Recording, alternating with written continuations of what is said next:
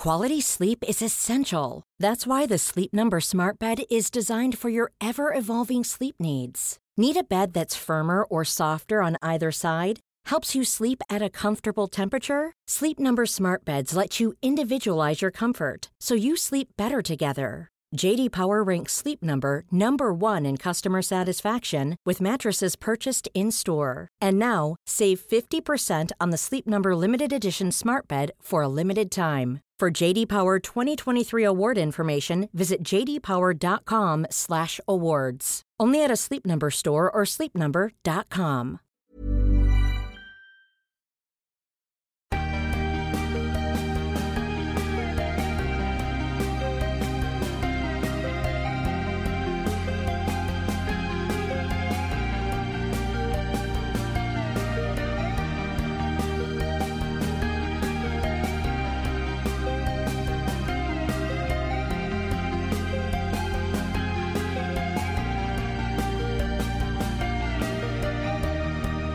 Hello, everyone, and welcome back to Rule the Roost podcast. Um, I'm joined by. Uh, you may have listened to him before. I, did, I think I've had him on for one of the summer specials where we spoke about the history of Tottenham, history of the area, everything like that. Because he is a man very much involved with history. It's Mr. Rich Grove. You may know him by the name of the Dalai Farmer on uh, on Twitter. How are you doing, Rich? Hi, hi. How are you doing, Jack? It's good to be back. Yeah, it's good, it's good to have you back. It's not quite the same as last time when I think we met in a pub and we were We talking. did. We were talking over a couple of pints. That was quite nice. But It was, it was, uh, uh, that was a very enjoyable podcast. Apart from the minute when the guy um, started loading the glass washer and all we could hear was clinking glasses. yeah, and then I think we knew it was our cue to go when a load of suits came in around the lunchtime. Oh yeah, Thing, so- I can't even remember where that was. It was a nice pub though. Yeah, it was in the city somewhere. I can't remember where, but it was like yeah, in the proper old Dickensian heart of the city, wouldn't it? So Yeah, yeah. It reminds me of we've been planning to do pub casts for a while, haven't we, on old London pubs? And I think you know now should be a really good time to revisit that idea. it's true. That's true. Actually, I mean, who who doesn't want to hear two two middle aged white men sit around and talk about pubs? Do you know? Why wouldn't they want to? I don't know. Yeah. I mean, um, we'd be up for one of them awards within a month, wouldn't we? Um, how, how, how are you keeping anyway, Rich? Well, let, uh, let's dive straight into the Tottenham. How have you been feeling, and how are you feeling now? Um, I try to remain balanced and um, slightly conservative in my reactions, and um, doing that has become increasingly difficult over the last few months. Um, but suddenly, I feel like the clouds are beginning to part. It, it's interesting, isn't it? Because I was pretty anti Conte in the summer um, because I was kind of like, you know, he's he's going to come here, he's going to walk after the first transfer window because he's not going to get the players he wants. He's, you know, we've just had Mourinho, one of these kind of big, larger than life characters that digs into the players. Are they going to take it again? Are they going to stand for this? I, I, I don't know. But now I'm like, fucking, come on, Tony, come on, mate, Yeah. sort us out, please, mend us, make us functional again. Yeah, yeah, totally. I mean, I was very much of the of a similar opinion um, for for those reasons, and also because not another fucking Chelsea manager. uh, you know, Lest like, we for- forget. yeah, like for God's sake, how many times are we going to try this? Um, but then, of course, you know, uh, we had the the underwhelming appointment that we had, and you know, I will sort of fess up, and I think I, you know, I made this comment to you privately a few weeks ago that you were disgusted by that. I sort of thought, you know. Well, you know, Nuno's here now. We ought to give him a decent shout at it. And then, you know, almost as the words fell out of my mouth, it all sort of went off the rails. Um, and he quickly proved why everybody else was right and I was wrong. I was going to say, mate, it was it was ever on the rails. like, Uh, well, I mean, for a couple of weeks, it thought Yeah, like, uh, you know, I thought, to be honest with you, I- I didn't underestimate the fucking shambles that he walked into. Um, and I thought, I don't know who is going to do this in a month. You know, I think whoever it is, uninspiring or not, he's probably got an awful lot of complex problems to pick apart. Much like when Pochettino came in and, and the dressing room was like one half didn't talk to the other, and uh, you know, Adebayor was only turning up for training one day a week, and all that sort of stuff. I thought that's kind of a similar situation. I wonder.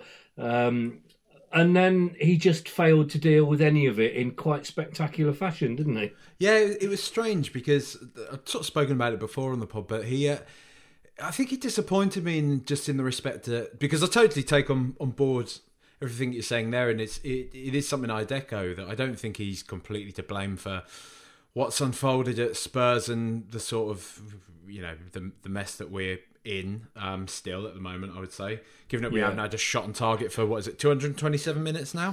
What is it 270? Is it or something oh, like that? Jesus, sure. is it?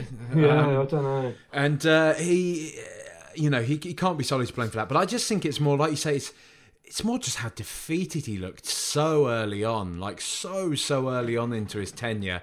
He just seemed so. Um, I mean, you can't read too much into like what people are. You know, people say, "Oh, look how moody he looks. Look at this." You know, people just manifest their emotions in different ways, and I think we mm. should hmm. probably, you know, it is.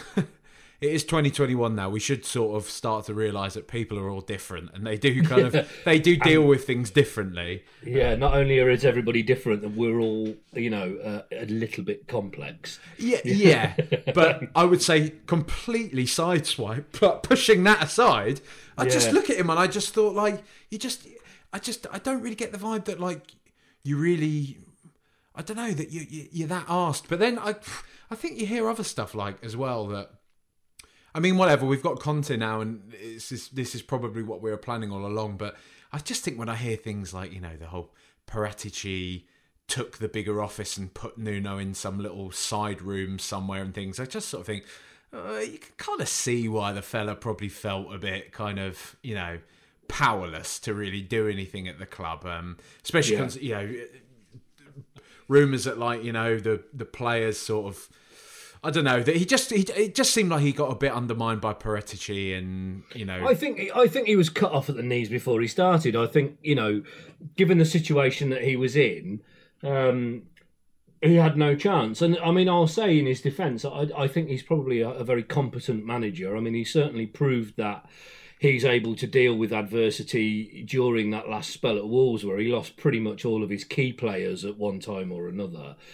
But I think you know the the fact that the managerial appointment circus was so public and that he was so obviously quite far down the list, and then he got the two year deal. And I know you know obviously Conte's only come in on an eighteen month with options to extend, but you know we're used to seeing managers get three, four, five years on a deal. Um, he comes in and gets two. We know everybody knows that they didn't want him first off.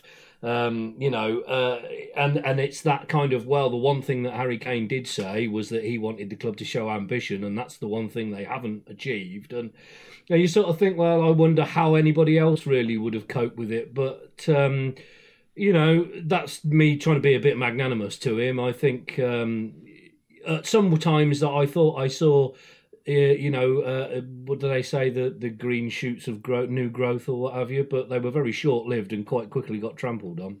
Yeah, it's it, has been a it's been a funny one because um, we just kind of I don't know, it's just felt like stasis for the past couple of years, hasn't it? And you would you would like to think now if there's anybody out there who was available, it's going to be an Antonio Conte that is hopefully going to get a tune out of these players, or finally be the man to say to the powers that be, look, X player X, Y, and Z are not good enough anymore. They're not, you know, because it seems like I don't, I don't want to start picking out individuals and things, but it seems like there's been several players who we've all speculated over for quite some time as to how good or not they are. Should we be sticking them with them? Should we not?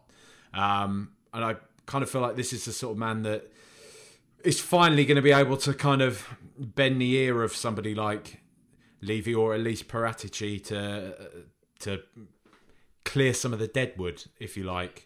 Yeah, yeah. I mean, I think there's he's the man in both capacities because not only I think do you need somebody with proven success to, to have the authority to do it, you need to have somebody that has you know the metaphorical bollocks for it as well.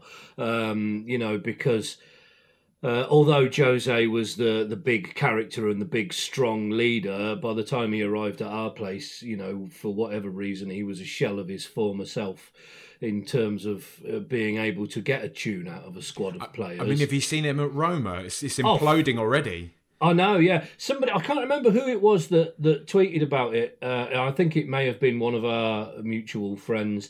Said um, it's no. It used to be uh, them against us, and now it's just them against him yeah. all the time. And I think that sort of sums it up, doesn't it? You know, he, the one thing he had going for him was the ability to galvanise a squad behind him, and now he just it's just all about him, isn't it? It's yeah. Weird. It, it, it's very bizarre. It's very bizarre, and you just kind of now you just sort of think like, mate, just go and I don't know, go and manage Qatar or someone like that. You know, just do take one of those big money gigs. Just get out of the spotlight. Just try and preserve whatever Some of dignity. your legacy that you can. Yeah, because it's just it's quite embarrassing for him now, isn't it? You know, it is. Yeah, I mean, there's a bit of me that's enjoying it massively because, oh, of course, yeah. when he when he signed for Roma, he said that, oh well you know, nudge, nudge, wink, wink, I've been guilty of taking on the wrong project in the past. And you think, oh, well, that's, you know, a bit of a dig at us there. Um, and, and so this was him obviously sort of saying, well, I think that Roma is the right project and it's still gone tits up for him. Um, which I'm, I'm quite enjoying, I have to admit. so, I mean, what you, where are you at with Conte now? I mean, because I've, I'm not going to lie, mate. So I, I've, I've gotten over the initial euphoria um, and I'm now suddenly in that place. I was talking to I was talking to my pal Phil about this the other day.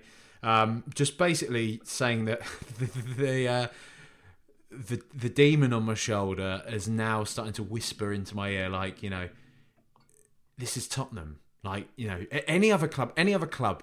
Like if if if like if if Arsenal say slide indoors moment, we we slapped them about in the North London derby at the Emirates, and then they went on and lost a few more games, binned off Arteta and brought in Conte.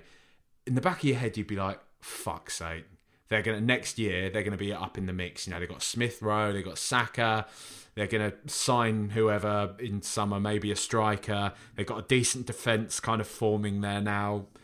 He's the sort of manager that's to do it, but there's still that thing, and maybe it is just self preservation, but there's that part of me as a Spurs fan that's still just like, how are we going to fuck this up? You know?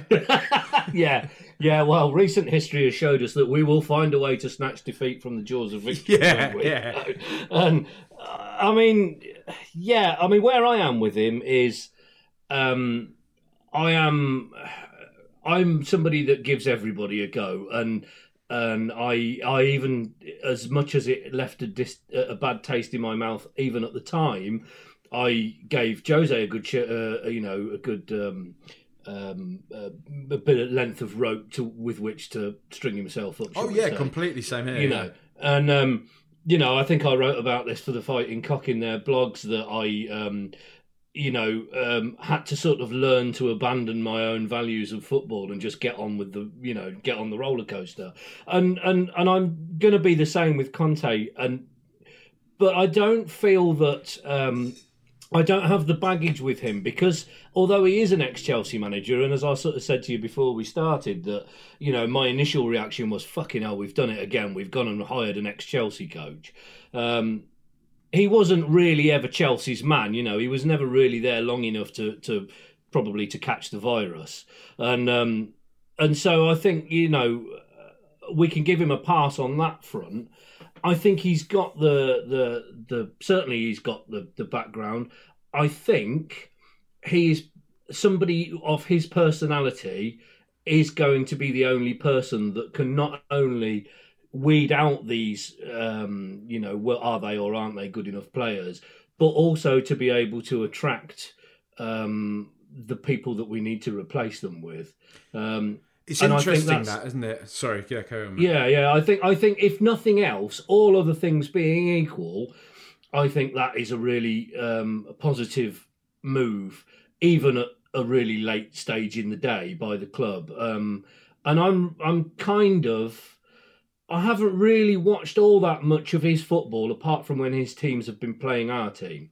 So, you know, I'm going at it with an open mind and thinking, well, you know, let's see if it can get any worse. But like you say, if this, if he can't get a tune out of them, we might as well just have them all euthanized because nobody's going to be able to send them off to the glue factory. Well, you know, you know, that's it. If they were horses, we'd have got rid of them a long time ago.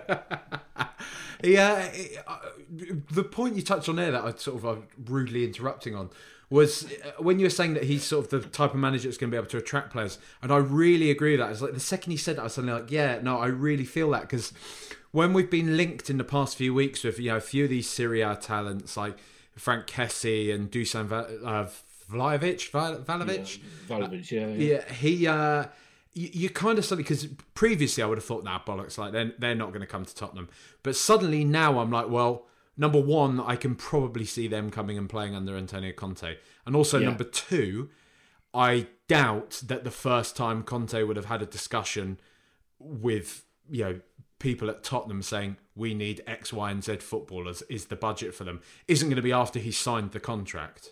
Yeah, know? yeah, yeah. Because and there's there's an interesting thing, isn't it, that I mean, if we're going to give the club the benefit of some doubt, and you know, I'm not a, a Levy ENIC apologist by any stretch of the imagination, um, you know, and I will always hold him ultimately responsible for fucking up the golden opportunity we had a couple of years ago.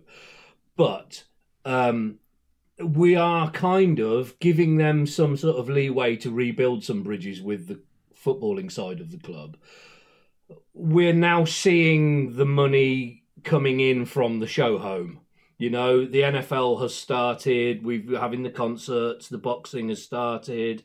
So we've now got club revenue coming in. There was an interesting graphic on Twitter I saw yesterday. I think um, about Tottenham are in a position where we can now immediately spend up to about four hundred million pounds on the playing staff before we start to come anywhere near a falling foul of financial fair play. And I think that's a combined result of us not spending anything for a few years and also because we do have a naturally increasing revenue stream now. And you kind of think that this is probably the first time in recent history where not only have we got A, the facilities, you know, you know, B, the opportunity to pay the wages and a little bit of your recent European pedigree to bring in a big name manager like Conte, but actually, we could probably give him the checkbook that he's going to demand now. You know, it's yeah. I mean, it's it's it's quite exciting in the sense that again, it's it's been done in a self-sustainable fashion. I know there is often these kind of calls for you know ENIC to go and whatever. And uh, like you say, I'm I'm sort of with you. I'm on the fence really, as I've gone on about plenty of times on here. Um, but when you when you kind of see what's happening with a you know somebody like Newcastle, for example, because that's that's that's where the money comes from, right? Like a club our yeah. size now, club our size doesn't get bought by someone with you know, you know, good intentions. Really, you know, mm. it's uh, and it's not to say that you know I, I, I can't you know attest for all of Joe Lewis's uh, you know foibles, but he, yeah. he, he he um we're just we're in a place where we're at least kind of you know spending spending money that we you can kind of feel that we've generated organically which i'm sure some people would like lower down on the rung would laugh at but considering we've you know taken like a, an 800 million pound loan to build a stadium but yeah, s- yeah. still uh, it, it, it's it's very different it's a very different proposition to what you've seen at kind of somewhere like newcastle or or at Manchester City. Um, yeah, well, this is it. I mean, if you look at it in terms of Manchester City, like you say, we've taken an 800, 900 million pound loan or mortgage or however they've done it to build this ground, and that's still is that still less than Manchester City have been spending on their squad in the last few years? You know, mm. um, in that sort of footballing context, I mean, it's, yeah, it's it's a, a vast amount of obscene money, but um, it's not as outlandish as possibly it would have been if they'd have done it ten years ago. Yeah. What yeah. if we if we sort of look at how it's gone so far? I mean, obviously, I think we've I think everyone's spoken at length about the madness of well, it's pretty much a, the perfect encapsulation of Tottenham at this time, the Vitesse game. Um, but if we sort of turn it more to because there's, there's, still obviously this lingering thing about no shots on target. Were you impressed with what you saw against Everton though? Bearing in mind he's had such a short amount of time in charge. I was I was calmer watching the Everton game than I have been at any point in the last few weeks. Um, and that so obviously I was disappointed that we didn't win. Um, I mean, I, you know, we, the shots on target thing I think is a little bit disingenuous because yeah, we had a couple of shots and I think you know one or two of them were deflected. Uh, somebody uh, was it Celso hit the bar, hit the um, post, yeah, yeah. So you know, it's not like we weren't threatening the goal. We just obviously weren't doing it very well. But um, I think you know. Uh, I was I was calmer in that I I sat there and, and I wasn't really worried that, that we were going to lose, um, which you know had it have been a Nuno game we'd have come away from there two 0 down at least I think. Yeah, probably. It, it, it, that's a really good point that you say because it did it. It suddenly felt solid, didn't it? Again, it was, yeah, it was suddenly. Yeah. Although they, they they had that little spell of pressure right after the was it their goal? Did they have a goal disallowed? No, they didn't no, get the, the penalty. penalty. It was a penalty. Yeah, yeah, yeah, that's right. Yeah, and then of course the crowd sort of woke up and got behind them a bit, and and we, you know, you sit there and think, well, this could be a bit tasty, but um, but we didn't roll over, and that was the thing. You know, yeah, it, you know, it got a bit scrappy, it got a bit fraught for a while, but. Um, you know, I, I didn't even then. I don't recall feeling like fuck. We've had it now. Um, which I think I would very much have felt had that have happened a month ago or, or, even two weeks. Yeah, I mean, because the thing is as well, like Everton, they're not. I mean, it's funny, isn't it? I think they're probably one of the only teams that can outspur Spurs but still, they they've got they've got a decent squad now. You know, they've spent a lot of money on that team. Like they're not yeah. they're not mugs. You know, and it's it, I think it's a. I would basically I would have taken a draw uh, yeah. if it had been offered to me at the start of that game. You know. Yeah, I think so. I think you know, and normally, like you say, I mean, we've got a fantastic record against them. You know, I mean, we I think they haven't really have they not beaten us in, or they've only won once in sixteen league games or something like really, that. Really, you know, crazy, yeah. I think it sort of goes back to the time when David Moyes was in charge. Was the last time they sort of routinely took points off us, um, and so you know, it's kind of we go up there with an expectation of getting something from the game, especially within the context that they've had their own sort of shitty bit of time with you know Ancelotti come leaving them in you know in the bit of the lurch at the end of the season or uh, you know and all of that that sort of happened with them. Um, and obviously they've got a couple of key players that were missing from the side. We yeah you know there was opportunity and we should have been capitalizing on it. But in the context of the fact that we changed managers what four or five days before it um, I think it was a vast improvement on all of those fronts. And I always um, I'm reminded of a, my old mate Nick, who I used to go and see the Spurs with years ago. Um, always used to sort of say to me after we'd ever had some sort of catastrophic managerial changeover or a near relegation season in the nineties that you know you you expect things to be better the next day, but you don't build a house from the roof down. um, you know, uh, and I think that always that in those sort of situations, I'm always reminded of that it would have been lovely to have nicked it, especially after the penalty decision. That would have been delicious.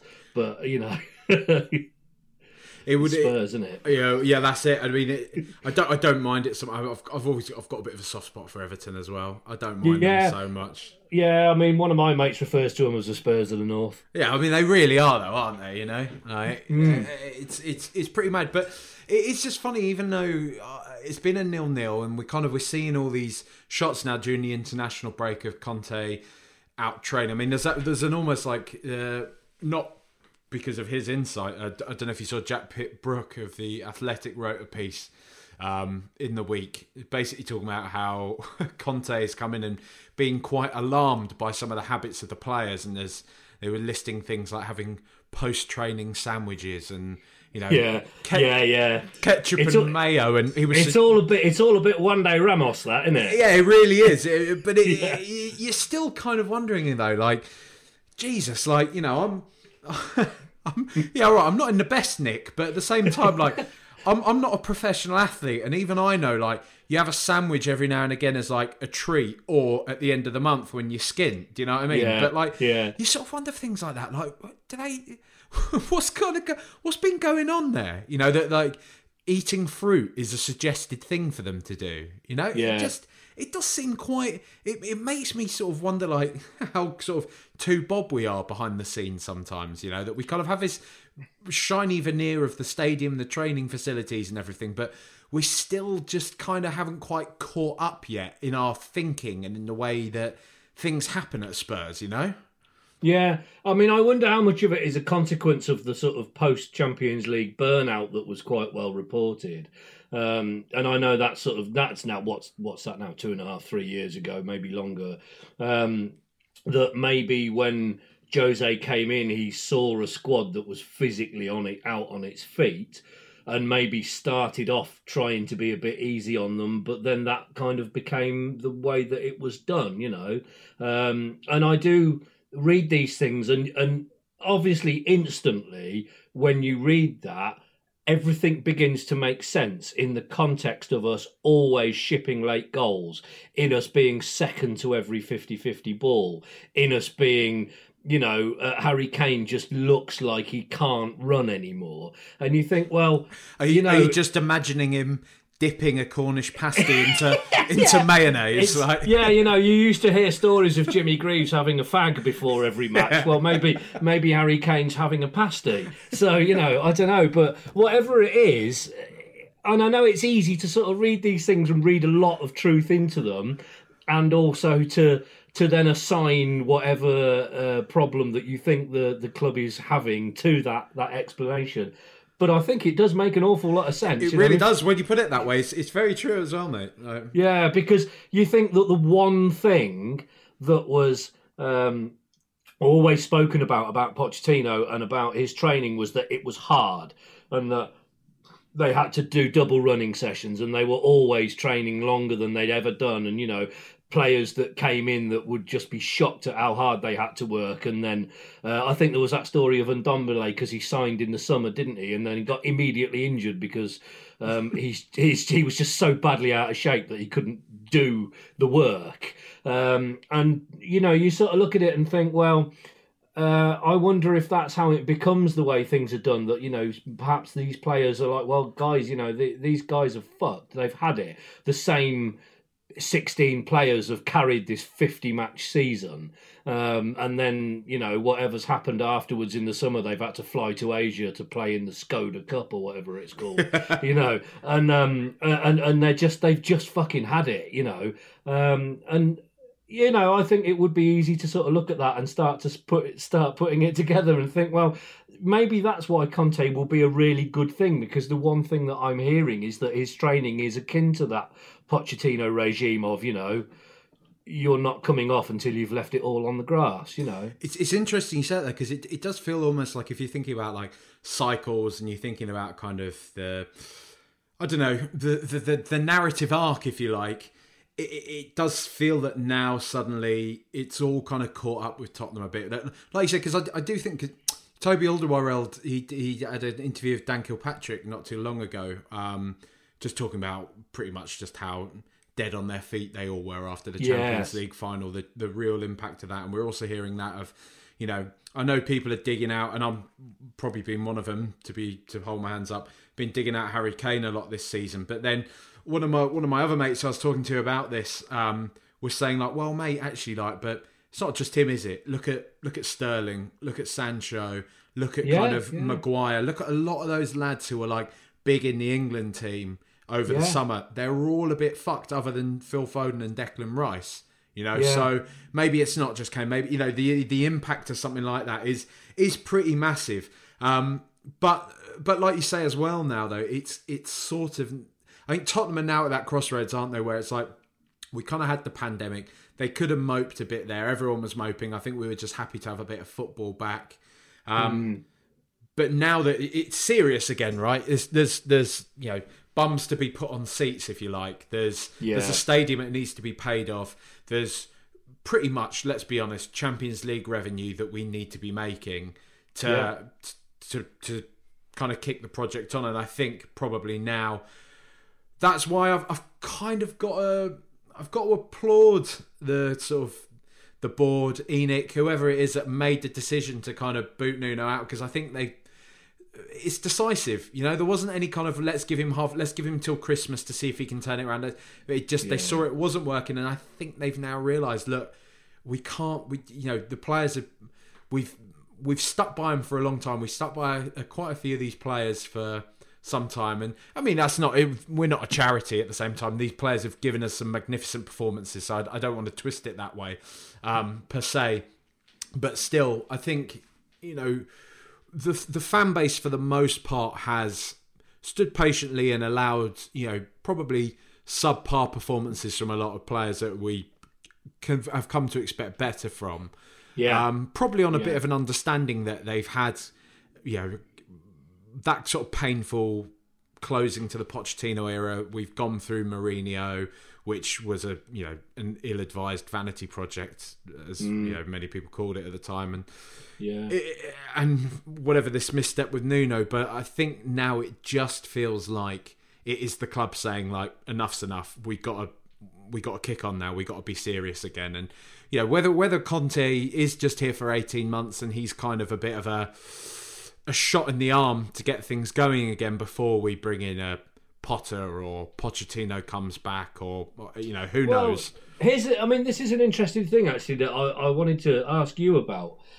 Um, I feel, and I don't know whether or not this is just my exhaustion with the whole narrative of it, or whether or not it is because of the the the gravity and decisiveness of, of appointing Conte, that probably this is the end of that Pochettino's going to come home story.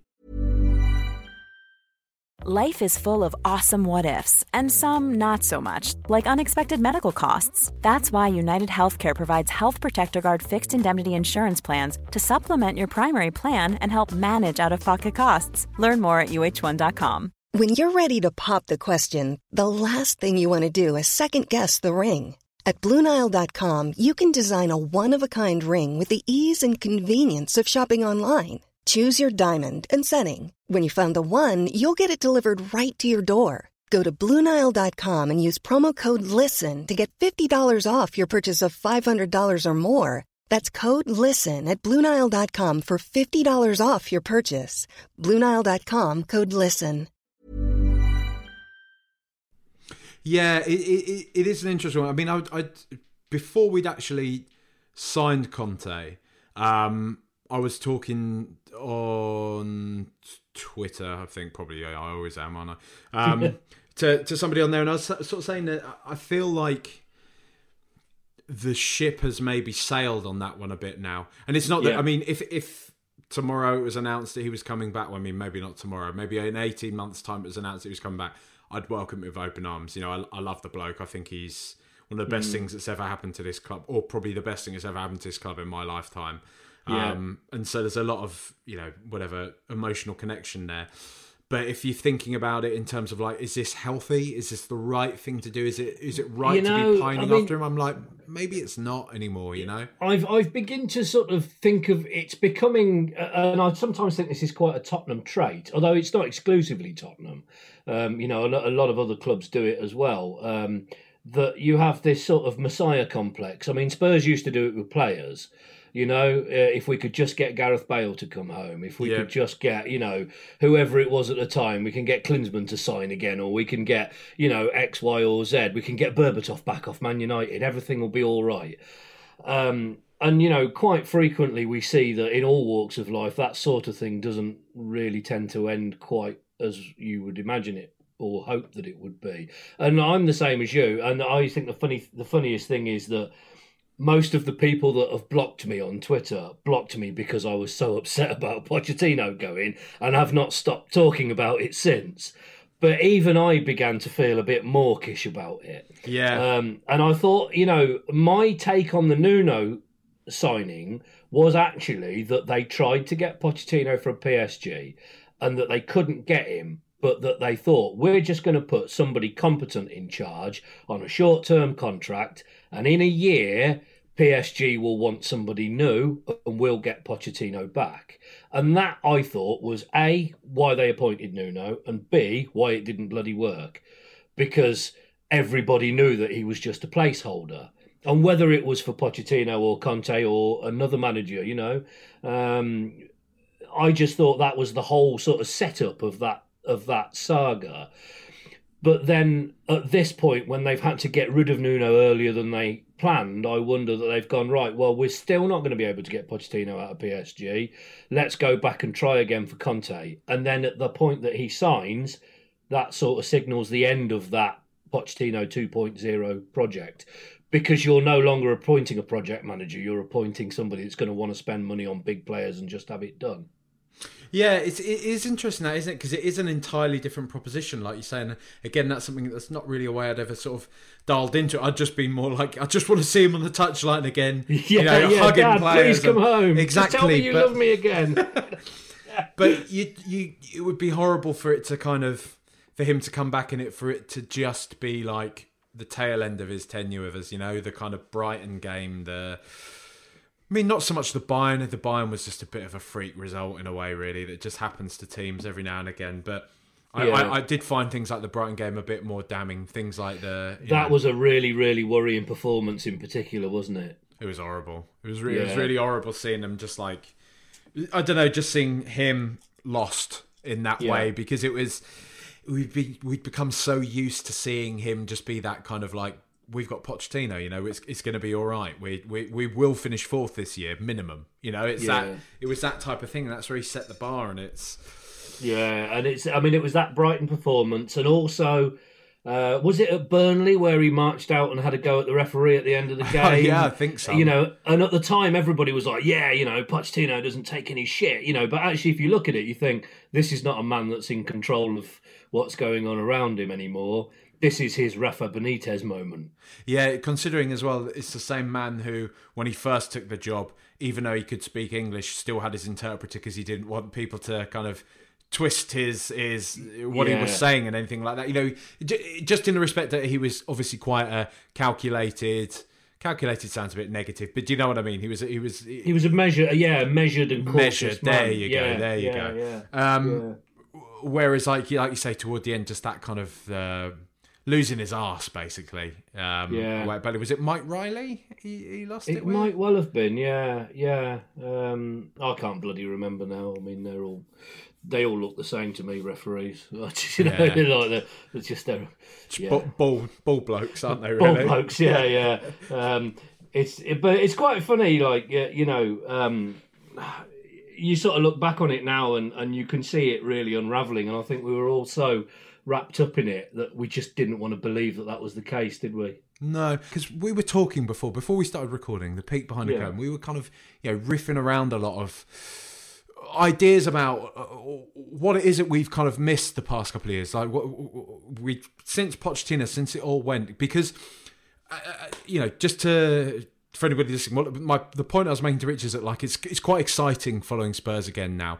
Um, because it, it, the past few years have felt awful because we've been pretty shit. And my friends who aren't Tottenham fans will say, "Well, you've always been shit. You know, what's what's the difference?"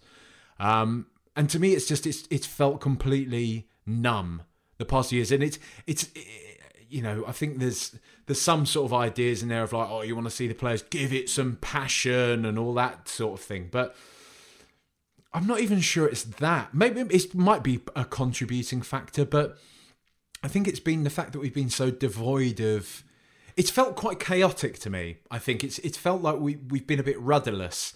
Like mm. the, the the people in charge of like not really had a had a handle on it. Um, and as such, then just the football we've been watching, we've just been kind of going game to game. I've still been watching it, but it's just like we're not really building anything here. There's nothing really kind of coming from this.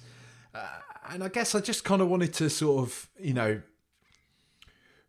it's not really coming out very naturally now, mate. Because we weren't in that full yeah. in the full flow of what we were talking well, about we should, earlier. We should you should just have started recording when we picked up the call and then edited it in. Uh, yeah, I know, but but but what what is it so much about like why do why do we suddenly just feel good again now that now that we maybe have a manager that can not even because I don't think we're all like thinking like secretly, oh, we're going to win the league next year. But it's just this idea of having a bit of purpose, a bit of a plan. I don't know. I mean, you know, it, this is uh, this is a difficult uh, uh, question to answer in a simple way because I think it it's there are many true answers that don't naturally um, uh, sort of complement one another or maybe even contradict one another.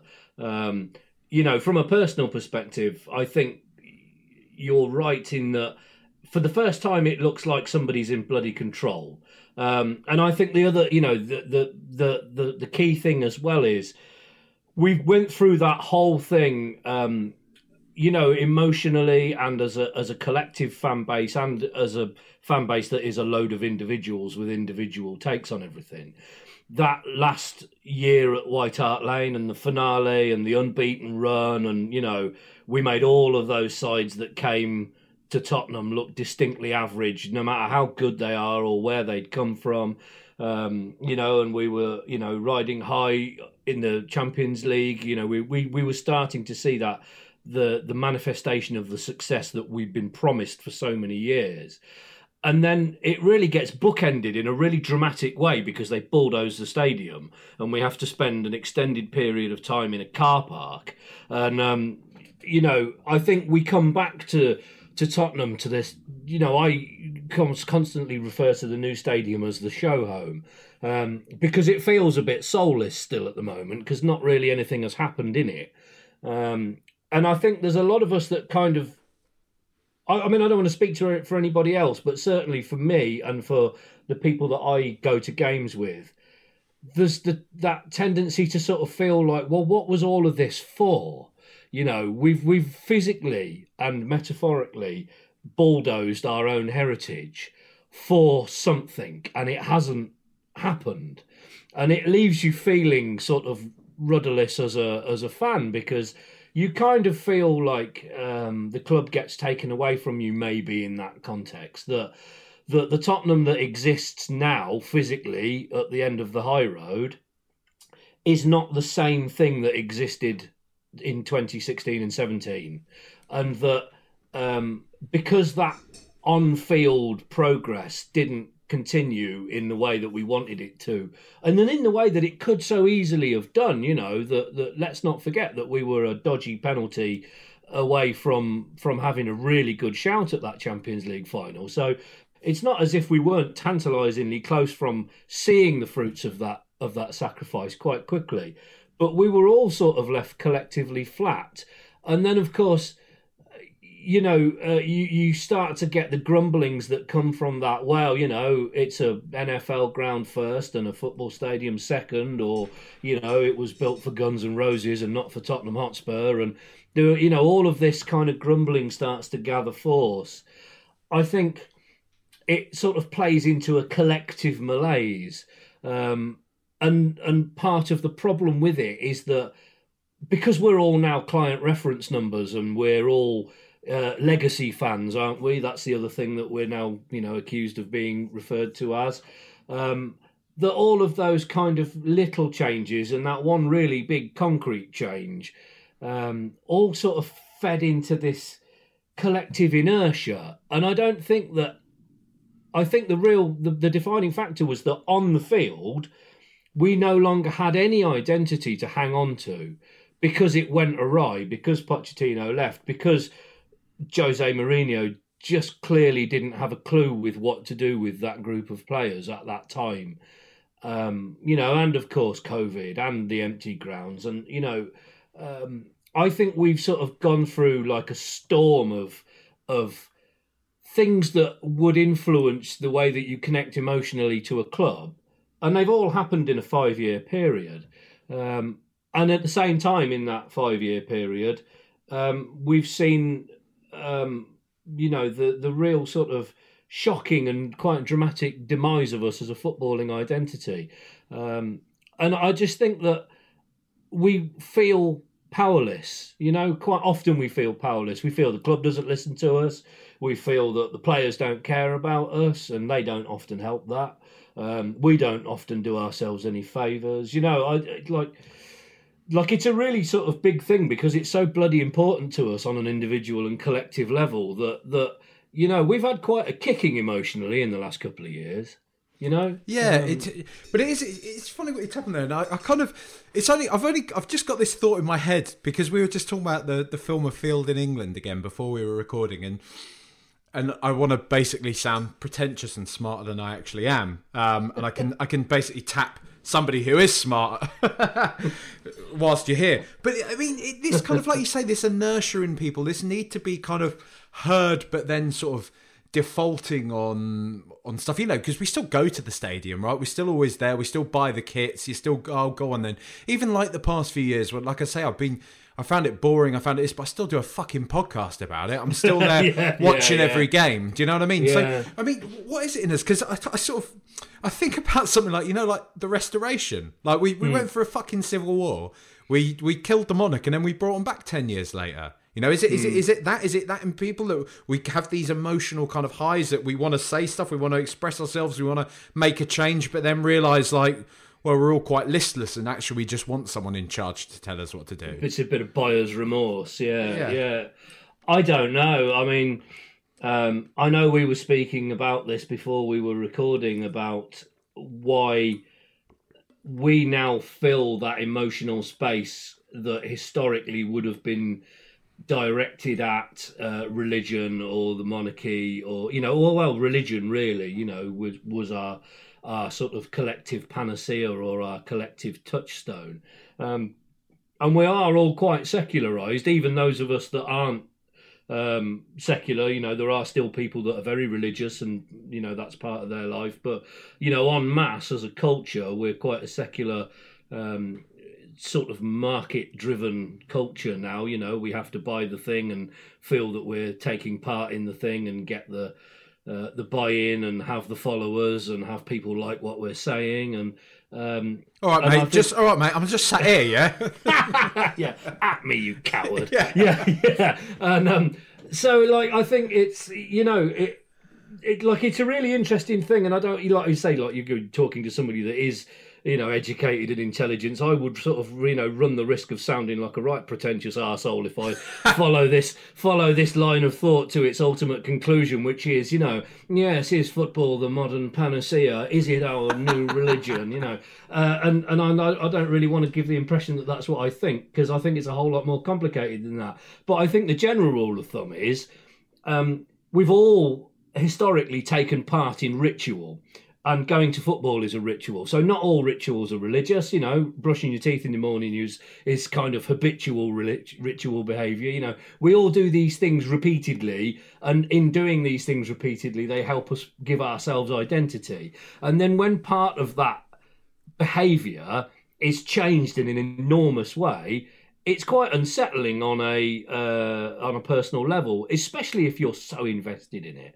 You know, I mean, I'm not as invested as I as a lot of people I know in football, and yet I'm still I've got you know a, a, a 18 inch tattoo of the club crest on my back, you know. Um, and if somebody that can sort of take or leave football for enormous lengths of time is willing to do that to their body, what does that tell you about the importance of it? Uh, and I do think that it has taken place uh, in our lives of some of those historic things that we did used to do, where we would be, you know, collectively more um, actively involved in national religious um, dialogues or narratives. You talk about the Reformation and and the huge things and the huge impact that had sociologically on the English and Scottish population. Well, and Welsh, but you know, largely the English and Scottish populations, because um, you know a lot of that. Um, social upheaval and a lot of the things that, that fed into the conflicts that became the English civil wars um, was to do with changes to the Common Prayer Book and to do with what people did in church on a Sunday.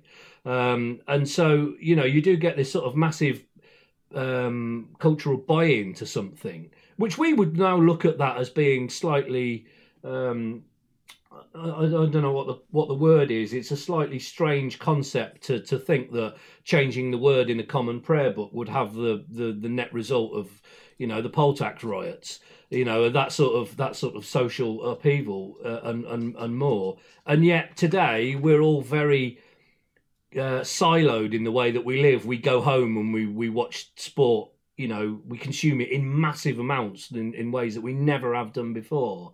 Uh, and it becomes the focus of our social media engagement the way that we talk to people. We have branded clothing and we wear our symbols on our on our you know under our skin or on our jackets or you know i know people that have got it on their cars.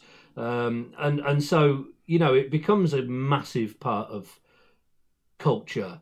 And i think when something like that you know number of you know first the stadium, then the you know the the the missed out success, and then the you know the the obvious cock ups, and then Levy doing stupid things like trying to furlough the club staff, and um, and then trying to charge the NHS for using the the empty stadium to give people COVID tests and all those kind of things, and it collectively because we're so massively invested and associated in really apparent ways, it makes us all look fucking stupid, and it makes us all look like we're part of the scam. Um, and sometimes I think it reminds us all that we are just legacy fans or client reference numbers, and you know, it's. I mean, it's a massive thing to unpack, but you know, that all of the stuff plays into that, and I think the net result is that you know we see our talisman being a bit meh on the field and it's the final fucking straw and i'm gonna write a email to his brother and then share screenshot screenshots of it all over my facebook page or whatever it is you know um, it makes us act in really weird ways yeah neglecting the fact the bloke's probably given us some of the best memories of our lifetime as tottenham supporters over the past few years you know? well do you know what i mean you know i always liken it to that um, you know un, under Harry Redknapp, Tottenham were frequently everybody's second favourite team, weren't they? Everybody I used to bump into go, oh, I love watching Tottenham play. Oh, I love Tottenham. You know, they play, you know, blah, blah, blah. And then sort of Pochettino and Kane and all that came along, and we started routinely beating everybody. And then everybody suddenly decided that they didn't like us at all actually after all and that you know our striker was a fat lip mong and you know and all those sort of exactly. things that get aimed at us and you think well we must be doing something right then because we're not universally loved anymore that's exactly. And I do wonder as well, though, if that's part of the kind of because we can obviously like cling on to many of the sort of negative things that have happened. You know, be it. I mean, some people would say it's a positive. To be fair, many people would. I don't think it's really a negative or positive thing. Actually, to be fair, like the bulldozing the old stadium and building a new one, it's just a sign of progress, isn't it? It's one of those things that makes us all feel uncomfortable.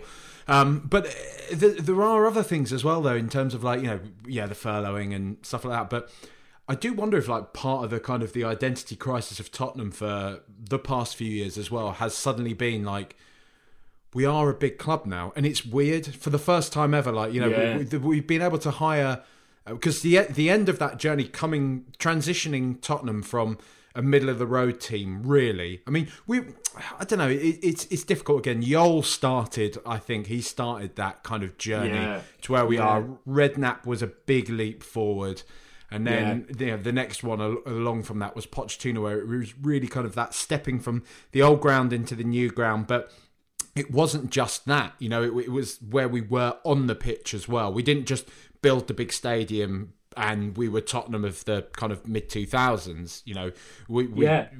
I think we we all kind of agree that Pochettino kind of probably took us to a place that was, you know, it was a bit Icarus getting too close to the sun. I think. I think. I don't think the club was quite ready to get to the point that we did get to and have the expectations set at the kind of level that Pochettino did it. But but he did, um, and I think that's in part what's led to kind of I would say a sort of feeling of sort of disenfranchisement, really, in a way. Because I, I I often kind of think like you know I sort of want to default into being like, ah, oh, same old Tottenham, you know, we're bollocks. But I sort of think, well, in the back of my mind, I'm like, we're not though, really. And uh, like, even when like, you know, some of my sort of Arsenal or Chelsea fan mates will be like, nah, you're crap though, aren't you? And I'll sort of be like, well, we, not really. But we're yeah, yeah, exactly. We're actually not though, really anymore, are we, lads? Like, and you kind of yeah. know it. But you haven't won anything. Yeah, well, uh, yeah, not yet. Yeah. But we're still we're still beating you a lot now. we never used to. You know. Yeah,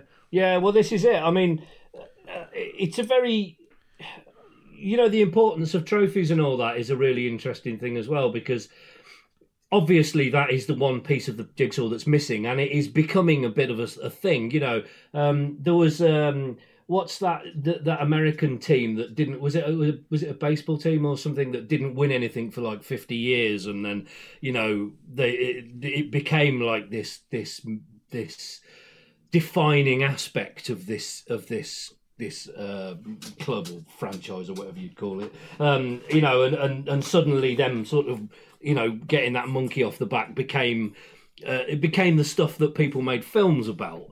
Uh, and and I think you know there's the danger is that Tottenham are, are, are, are, swimming around the edge of those waters, you know, quite closely. Um, but nevertheless, I've seen us win trophies, and um, I've also you sort of refer to Jol back there. I mean, I spoke about it earlier this week because I it's 17 years this week that we appointed Jol as manager. Really?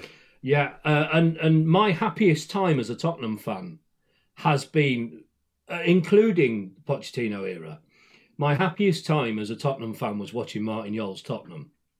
I fucking adore Martin Jol. Like he is just my my. I always felt really like I was cheating on Martin Jol when I sang Pochettino's name. yeah, you know. He, well, he's so, he's granddad, isn't he? That's yeah, it. That's, yeah. That's, that's I adored him. I mean, to the extent that um, I didn't go to Tottenham for. I mean, I've been going to Tottenham since the late eighties. Um, and, so I've got a few years and a lot of miles under my belt travelling around the country and, and back and forth to London. Because um, for those that don't know, I don't live in London and never have. I've always lived in the Midlands or the North. So, um, you know, I've never been close to, but I've always gone to the games. Apart from when he sacked Martin Jol, I was so incensed that I didn't go. I said, that's it. I'm not giving that club a penny of my money until I hear Daniel Levy apologise for the way that he treated Martin Jol. Like that was ever going to fucking happen. but I had eight years, uh, seven years that I didn't go to Tottenham. Really? Because of it, yeah. And the only reason that I started going again was that I read an interview. It might actually have been Dan Kilpatrick when he spoke to Martin Jol for the Old Tottenham Way podcast. Um, they did an interview for, with him um, and uh, I seem to remember they had to um, uh, erase half of the interview because he didn't realise he was being recorded. yeah, I think they went down. I think Tom said it looked like Jol was about to knock him out or something. Yeah, that's it. Yeah, there was something like that. But I think I think it was that interview that he said that you know. Um, that Levy had apologised to him afterwards and that they'd become good friends and that he'd actually really looked after his family afterwards and you know that that he'd kind of done the right thing by him privately if not publicly. And at that point I was like all right okay that'll do because I really miss it so I'm going back now you know. Um, but for a long time I didn't go. And so I missed all of the Redknapp years. I never saw Gareth Bale play in the flesh. Um, I, I, mean, I used to watch it in the pub and that, but you know, my thing was I am not giving that club a penny of my money, um, and and so I, I had to do all that by afar, from afar. But the point that I was I wanted to make was the last time we did lift a trophy under Juande Ramos, and it was effectively Martin Jol's team that did it. Um, it meant absolutely fucking nothing to me because I just thought, fuck Juande Ramos, fuck Daniel Levy, fuck a lot of them. I don't care what they do. Um, and you know, I I watched the game. I watched the final. You know, I jumped up and down and drank beer and had a hangover the next day. I actually woke up in my car because um, you know, I I'd slept in the in the car because I had somehow managed to lock myself out of any, everywhere else. So you know, it's not like I wasn't taking part in it, but um, it meant nothing to me. And so I sort of look at the importance of when people say to me, "Yeah, but you haven't won any trophies," and I say, "Yeah, but." Sometimes when you do win the trophies, the cost of winning the trophy is greater than the actual success itself. To me personally, because that league club cup means nothing to me. No, I always I always forget that we've won it. It's funny that because I, I I kind of felt that I wasn't particularly that asked that we lost to City. Um, last year in that League Cup final because, like you say, it just felt to me like this is just Mourinho taking Poch's team and he's going to be the one that's going to win a fucking cup with him. You know? Yeah, yeah. I mean, as much as I would have liked to have won it, um, I mean, there, it, it's interesting because I sometimes, you know, if I'm having a long drive on the motorway and I'm thinking about these things, because like you were saying earlier, you know, football takes up an enormous part of our conscious and subconscious time oh, you know, well, would would we have beat Man City if they'd have kept Jose on for an extra week? You know, um, and there's a bit of me that sort of thinks, well, no, we wouldn't have beaten Man City in that final because it was already falling apart. That's why they sacked him. But um, as much as a bit of me sort of would have liked to have seen whether or not that might have happened, you are right. It would have been another one of those instances, like, oh well, you know. The guy that should have done it didn't do it, and the guy that did do it shouldn't have been there to do it in the first place. You know. Yeah, I've got I've got to say I, I was pretty buzzing about beating Chelsea in the uh, in the final of that other League Cup. Like I I did I did love Martin Jol, but yo mate, that was the that's the second the second trophy I can remember Tottenham winning in my lifetime. yeah, yeah. Which is, well, the, t- the two that we did previous to that, I went to both of the finals, the 91 FA Cup final and the 99 League Cup final. So um, it was the first trophy of my. Um, so I was 12 when we won the FA Cup. Um, and so the, the, the Leicester final in '99 was the, the first one that I went to as a, as an adult. So it was the first um, time we won a trophy that I hadn't been there to see it. I didn't go to the to the 2001 or 2002. 2001 wasn't it? We lost to Blackburn. Think um, so. Yeah, Mark Hughes put on a spectacular, didn't he? In the, in the yeah, final. yeah, um, dirty bastard. Yeah, so um, I. I, would seen us lift a cup. That was the first time I'd not seen us lift a cup in person since I'd been a child, you know. Um, and but I just, I mean, it, that whole sort of era, you know, I just, I, you know, Jol went, Ramos came in, we won that cup, and then Keane and Berbatov left, and you know, it all felt, you know, like like we're breaking it up for scrap now. The club's sort of, you know, it's come to the end of its life. Like we'll sell the good china off, and um, you know, we'll we'll sell the engine for parts. Uh, you might as well do what you like with it, um, you know. And then we ended up in that situation where we went into a season without a striker, or is it Fraizer Campbell we had on loan? Yeah, you know, um, and and all of that, and and I just I I felt really really disengaged with it, and there was a bit of this kind of Mourinho and immediate post Mourinho era that I felt kind of similar. It's funny though, isn't it? Just even just dissecting this now, like the the cycles that you do still go through. Because I remember, because like you say, the the thing that was so pointed about Jol for me was like you know, because I can't remember, I don't know how fucking old I was when Jol came in, probably fourteen or fifteen or so. Mm. But for for the majority of that time before that point, Spurs had just you know I'd you know, I, I just sort of I supported Spurs because my dad supported Spurs, and you know, I I knew that we'd won the FA Cup when I was you know six years old, but yeah. I, I, don't really remember that at all. Um, I think I remember my dad being quite happy about it, but that's about it. and yeah. uh, you know, it, it, we were just always we were crap. You know, we were oh, yeah. we were a crap team, and I, I we, but you sort of enjoyed that. It wasn't even one of those things where I didn't even even as a kid I wasn't sort of secretly in the back of my mind thinking one day we're going to go and be like Manchester United are and win a lot and everything. You know, I was sort of reconcile myself with the fact that we were pretty turd. But then suddenly Martin Jol came along, and it was just like, oh, do you know what? Like thing things can actually change. Things you know? can be different. Yeah, yeah, yeah. You, you can actually be decent, and I think this is why it's you know I don't know. Yeah. I think I think uh, just to, to steal basically, I think it was like Nathan on on the extra interest sort of saying like you know people a lot of time like we can go on about like good football, bad football, so on and so forth, but ultimately like people are just happy when teams win, you know, yeah, and that's yeah, yeah. I think when your team's winning games and you know, or at least looks like it's playing with some purpose, you know, it's, it's sometimes it's just not that deep, is it? no, no. Well, this is it. You know, sometimes it's being able to walk into work on a Monday morning and know that the guys that you sit with aren't going to laugh at you. Yeah, and you, you know, you, could you could give them the fucking two fingers. It's a bit. Once, of, it's know? a bit of self preservation, isn't it? Yeah. You know?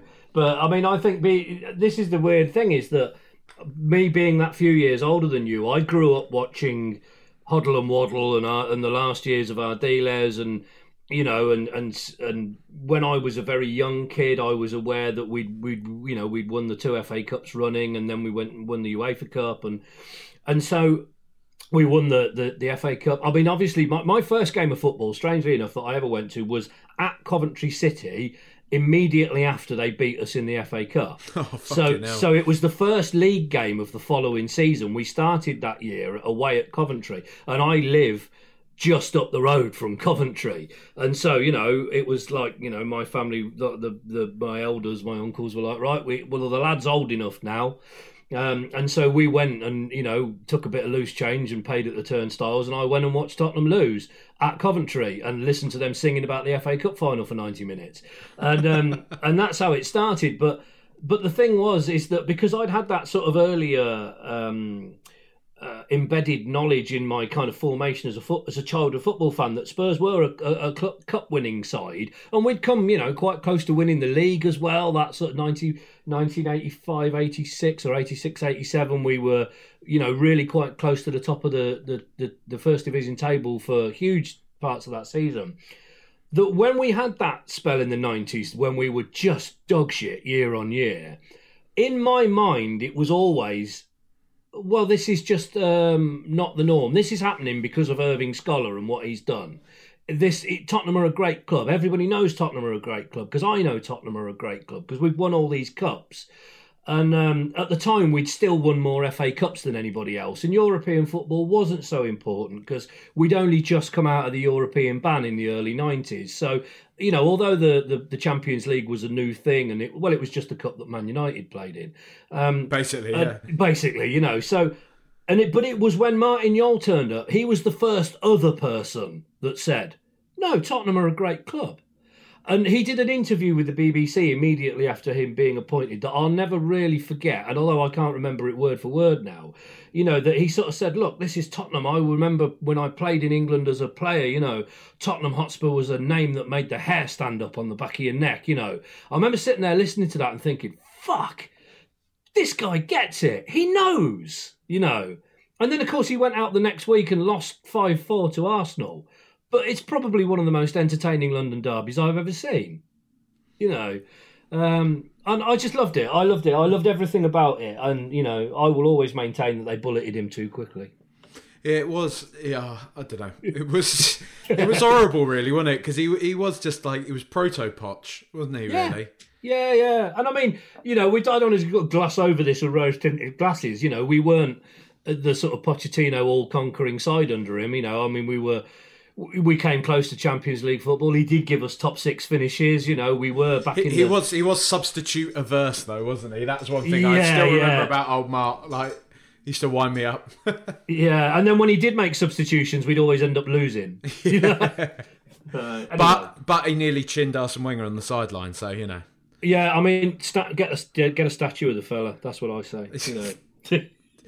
we can we can walk along the, the concourse to the show home and polish his shiny head in bronze before every game. That could be our new ritual. I, I, like the sound of that, mate. I like the sound of that. Well, I've, I've kept you for quite some time, mate. So I think that seems that feels like quite a nice place to to end things there. Um, I hope you've enjoyed come back on, mate. It's been good to chat to you. It always is, actually. Yeah, honest. it's lovely. I mean, I apologise to your listeners having to listen to me waffle on about so, you know social phenomena and all that kind no, of no not at all mate. I'd, I'd, I'd, actually be quite up for like i say starting a, a segue side pod with you where we can sort of just pretend it's about football and then just i can sort of come up with nebulous weird thoughts that are kind of poorly formed and then you can just try and structure them in some way which is well i mean that's basically podcast has been. that's basically my job jack. I work in academia now so you know that's what we do all day every day. Hey, you know nice try and for, formulate formulate nebulous ideas into something that somebody will pay for, and, and I'll tell you what, it happens. if if you have enjoyed it, like let us know. You know, maybe maybe we will do this. Maybe we'll start off a, a, a, new weird podcast. Maybe we'll put it behind a Patreon or something like that. That's what everyone does nowadays, isn't it? That's uh, well, yeah, that's, that's the yeah. popular thing. Um, but oh, give uh, give Rich follow on Twitter. What's your what is your actual at mate on Twitter? I am at at Grove Digger or Grove underscore underscore Digger. That is my at. Um, or if you search for me by my screen name, screen name, it is um, I am the Doctor Dalai Farmer. There you go. Rich is always he's very good for conversation, and as he said, he, he, he writes a lot of pieces as well, puts them up on the Fighting Cock and everything like that. So he's uh yeah he's a good man. Give him a, give him a, give him a follow and uh, have a chat to him about Tottenham. But don't send him uh, abuse for wanting to keep Nuno in the job. hey, listen, by the end of it, I was all on board with getting rid of him. yeah, so re- revising history now. I You're see damn how it straight. Is, yeah, yeah. Listen, hypocrisy is no bad thing in my house, I tell you.